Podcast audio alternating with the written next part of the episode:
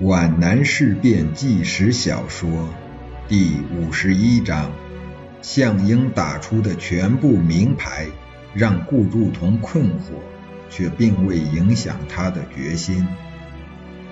一九四一年元旦晚七时，顾祝同也想过一个愉快的新年，在客厅的麻将桌上，随从副官徐延辉。夫人许文荣、小舅子许文新和他拉开了战幕。牌桌激战，许文荣是高手，顾祝同甘愿大败亏输，不在输赢，而在娱乐。一个战区长官也有他的苦恼，也有他的难处，必须日理万机，调和各方矛盾，平衡各派权益。他把家政大权委托给妻子，但是出谋划策的却是淞沪码头上的七弟许文新。许文新时常怂恿姐姐利用丈夫的权力走私，埋怨姐夫过分迂腐。他顺手打出一张牌去：“姐，你看人家李品仙，他家的亲戚哪家不是巨万富翁？他家的生意南坐到汉口。”北坐到蚌埠，东坐到南京、上海，安徽省银行行长闵子高就是他家的亲戚，真是肥水不落外人田。顾祝同像是没有听见，全神贯注在牌上。他们做哪些生意呢？许文荣明知故问：和县含山的大米、棉花，皖西的大麻，舒城前身的桐油、药材，皖北的鸡蛋、鹅鸭毛，还加上合肥的烟土。他们家的三和公司什么不干呀？只要赚钱就行。许文荣手里的牌面快凑成清一色了，他把一张杂牌拍出去。书房的电话铃响了，是上官云相打来的。趁司令长官接电话的时候，许文荣说：“你姐夫不会干的，他为人太刻板了。再说他又不会经商。”嗨。那还用得着他自己动手动脚动心计？咱们委员长的发迹秘诀不就是群办识才干吗？中国人办事儿哪能离得开裙带关系？哪能离得开办外交的人才？哪能离得开摇鹅毛扇的军师？哪能离得开干大事的胆量？其实他们错了。顾祝同深知没有钱是不能办事的，他早已怂恿部下走私了。他手里有一条浙赣线，原顾祝同的老军需处长，现任驻上饶的军政部军需局局长佘善念，正替司令长官本人走私。军用列车运粮棉出去，把西药和海产品运进来，一本万利，既不用付运费，也免受税务机关的检查。利用军需局的经费做生意，自己连本钱也不用出。长官部直辖的几个别动队武装护送，还有什么生意比这种买卖更赚钱的呢？只是许文新不清楚内幕罢了。但这位小舅子另外还是有一条线的。姐，要是姐夫不答应，咱们可以和上官云相的夫人怡云合起来干，他关系可广了。他和张少华，张少华是谁？是上官那漂亮的如夫人史文清献上的皇协军里的大红人，那不成了资敌了吗？许文荣那只夹牌的胖乎乎的手停在空中，正色说：“长官知道了可不好办。嗨，只管赚钱就行，管他和什么人做生意呢？不行，许文荣毕竟从顾祝同那里学会了谨慎，那要做监牢的，监牢有什么可怕的？”许文新的确有一种蛮干的劲头，难道我们不会来个立皇劫狱？许文荣知道，所谓立皇劫狱，是指一九三九年八月，廖雷任安徽省主席，发现立黄、岳西、六安等县长集体贩卖桐油生漆，廖雷把他们全部撤职查办，并交地方法院依法办理。廖雷死后。李品仙接任，要法院放人，法院不允，李品仙便派人假冒土匪劫牢，反诬法院看牢不严，放走犯人。许文新在牌桌上大谈走私的时候，顾祝同正和上官云相通话。今天上午，我们和云岭中断了联系。上官云相报告说，电台呼叫不出，电话也打不通。我现在要电台继续呼叫，我觉得这很反常。你们还采取了什么措施？顾祝同警惕起来，预感到有什么事情发生。我命令五十二师通讯队查修线路。下午六点，查到三十里处遇到了他们的哨兵。顾祝同舒了口气，或许是一场虚惊。查线班当即被阻，他们的哨长说：“你们不要再查了，既然你们那一段没有断线，那一定是我们这一段不通。我派人报告军部，派通讯连尽快修复好了。我觉得这是一种很奇怪的迹象。”是的，他们行动在即，一定要密切注意他们的行动方向。他们以演习为名，在张家渡架了浮桥。这种迹象说明了什么？顾祝同颇感困惑。你们研究过吗？现在还很难判定，像是明修栈道，暗度陈仓。上官云相也感到困惑，还需要进一步落实。必须保持与联络参谋的紧密联系。陈淡如已经被监视了，文苑行动不明。你们要做好集中准备。向北对我们最为有利，可能性不大，很可能向东。只是欲达浮桥令人费解，也可能向南。现在主要是密切注意，向南的可能性是有的。上官云相的声调变森冷了。我已经严令四十师、七十九师兼程前进，严令五十二师星夜赶修工事，准备堵截。很好，这样就万无一失了。祝你新年愉快。元月二日上午九时。顾祝同又和上官云相通了一次电话，现在联系仍然不通。上官说，司令部人员都感到很诧异，这是从来没有发生过的事情。你们作何判断呢？这说明那个少长话中有诈，他们很可能采取敌对的秘密行动。向北还是向东？顾祝同问。向北必然经过新七师二旅的防区，向东必然经过五十二师防区。可是这两处都没有发现任何动静。我估计他们很可能向南，这真叫人不解呀。顾祝同说：“他们为什么要断绝联系呢？这不是自我暴露吗？叶挺怎么会干这种蠢事呢？”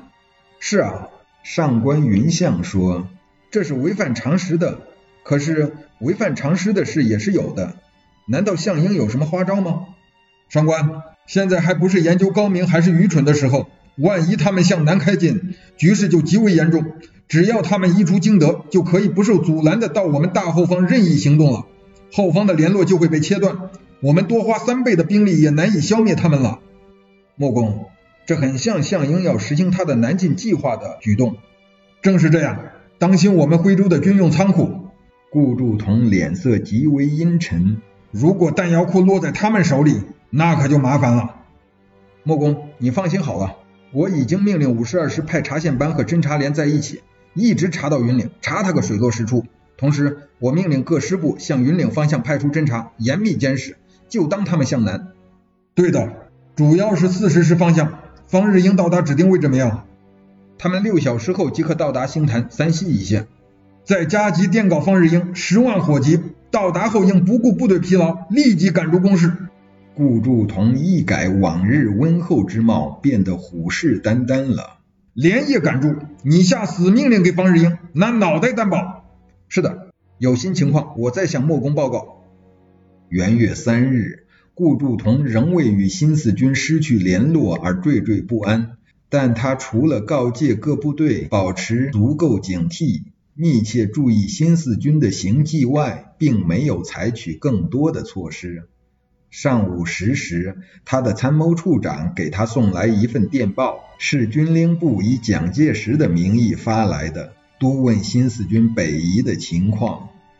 长官，这份电报叶挺肯定没有收到。岳兴明说：“是啊，即使收到，他也不会执行。”顾祝同不无苦恼地说：“棘手，棘手，到头来非弄得大动干戈不可。”他沉思了一下。满腹疑团，给我接上官。参谋处长进入书房，很快就接通了。上官吗？我顾祝同，刚才接到委座指定新四军北移路线的电令，现在仍不能恢复联络，怎么办？有新的情况吗？莫公，有十分紧急的情况向你报告，现在正在核实。你说，据五十二师朱副师长报告，少校联络副官从云岭逃回来，由于夜行不便，坠崖受伤，迟到两日，所以情报就变得万分紧急了。他带回了新四军行动路线图和作战计划。上官云相报告了一连串的地名、行动日期。顾祝同急于知道要害。不想，可是他们已经在秘密集结，很可能在近几天就有行动。他们的集结地点与文副官带回的情报相符。好，现在是刻不容缓了。元月四日晚上九时，顾祝同的书房里已经弥散着战争的气息，他是从电话听筒里传来的。穆公已经查明，新四军正向茂林方向开进，现在皖南地区天候恶劣，大雨。上官云相的鲁北口音比往日大，也比往日急，带着雨扫山林的沙沙声。四十师有廊桥河刚刚来电报告，他们在山口附近发现新四军便衣侦察，是不是可以开枪？当然可以开枪。顾祝同不假思索，斩钉截铁、凶狠而又严厉地叫了一声，表现出对新四军向南开进的极度敏感和警惕。不过，尽可能不负。现在情况十分危急，四十师首当其冲，要方日英顶住，绝不能让他们渡过灰水河。现在战局一开，便有为敌，新四军应称敌军。为了避免与日伪相混淆，通知各部队，新四军一律改成匪军、叛军。是的，上官云相截断顾祝同的话说：“穆公，请稍等几分钟，有新情况。”十分钟后，电话铃又响了。带着大地剧烈的颤抖，响得有点惊心动魄。上官云相向顾祝同报告了最新情报，说明了新四军三路纵队已经到达的位置。上官，局势已经明朗化了，叛军三路并进，来势凶猛。如果稍误战机，后果将极为严重。请立即命令所有参战部队立即进入临战紧急状态。是的，命令已经下了。很好。既要抓住战机，又要把握火候；既要堵住，又要让他们向茂林以南深入一些。打得过早，他们有可能缩回。是的，我已经命令新七师和幺四四师紧紧跟进，抢占云岭、中村、张渡，严防他们回窜。很好，我现在就向委座报告。上官，一切委托你了，你可以根据掌握的情况做出紧急处置。过多的情势报告会耽误事的，你可以机断专行，放手去干。顾祝同的声调里出现了冷酷无情的激动，他的猝然收缩的瞳孔里透射出疯狂的杀机。穆公，这不是一般作战，我怕影响大局。出了问题，我们共同负责好了。委座如有新的指示，我会通知你的。如非特殊情况，我不打扰你了。我不想影响你的决心。就这样吧，预祝成功。此时。整个皖南山区风啸雨吼，这是严冬季节极为少有的自然现象。皖南所有驻军，不管皖方和我方，全部都在严格的命令下行动起来了。上饶却是晴天。顾祝同放下电话，对徐延辉说：“走，我们到作战室去。”他的参谋长邹文华。办公室主任朱华，情报室主任卢旭，参谋处处长岳兴明，副官处处长毛耐公，全都众星捧月似的跟随在顾祝同身边。第三战区像一部即将开动的摩托车，引擎已经发动，车身在剧烈颤抖，马上就要向战争的暴风雨中冲去。所有指令已经下达，作战室一片寂静。顾祝同在作战室里踱步，等待着前线的最新消息。他的闪亮的皮靴在木板地上发出囔囔声，大有稳操胜券的信心。突然，他全身一震，打了个激灵，停住了脚步。一个不太久远的历史故事让他悚然而惊。啊！幸好项英不是蔡松坡。所有作战室人员都注视着战区长官，不知他为什么神态骤变，嘴里念念有词。凡是有点历史常识的人都知道蔡锷的故事。在他任贵州总督期间，袁世凯怕他反对自己的独裁统治，于1912年把他调到北京，殷家监视。1915年，蔡锷与梁启超策划反袁，以卓绝的智慧释放烟幕，麻痹袁世凯，而后用金蝉脱壳之计遣出北京，托故去东京养病，让石陶君替他住在医院里。他预先写了很多亲笔信，让他的替身每天给袁世凯和袁世凯办事处寄上一信。袁世凯以为蔡锷尚在医院，其实这位贵州总督早已取道香港，回云南做起兵讨袁的准备了。顾祝同想到此处，真是捏了一把冷汗。